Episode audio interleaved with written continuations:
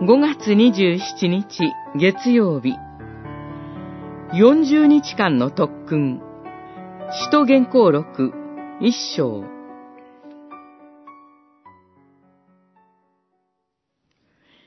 イエスは苦難を受けた後、ご自分が生きていることを数多くの証拠をもって人たちに示し、40日にわたって彼らに現れ、神の国について話された。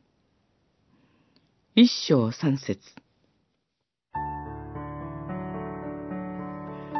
十字架から復活された主イエスは、エルサレムとガリラヤで人たちに現れ、ご自分の体である教会を建てるために、40日にわたる特別教育をされました。彼らはこれから世界中に主の復活と罪の許し、主の再臨という福音を述べ伝えるのです。40日間の授業の内容は、心躍るようなキリストの素晴らしい救いの恵みでした。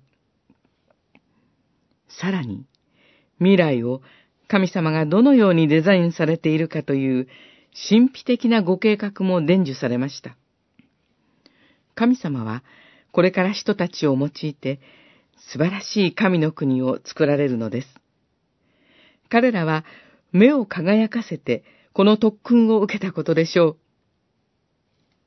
さて、私たちの生きる目的は神の栄光を表すことですが、栄光を表す特別な仕事があります。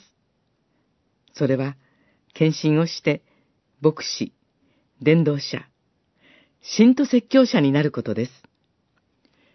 そのためには、進学校や進学研修所などで特別な学びと修行が必要です。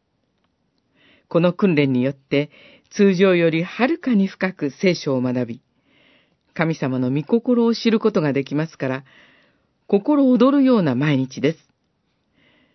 あなたもこの仕事にチャレンジしてみませんか？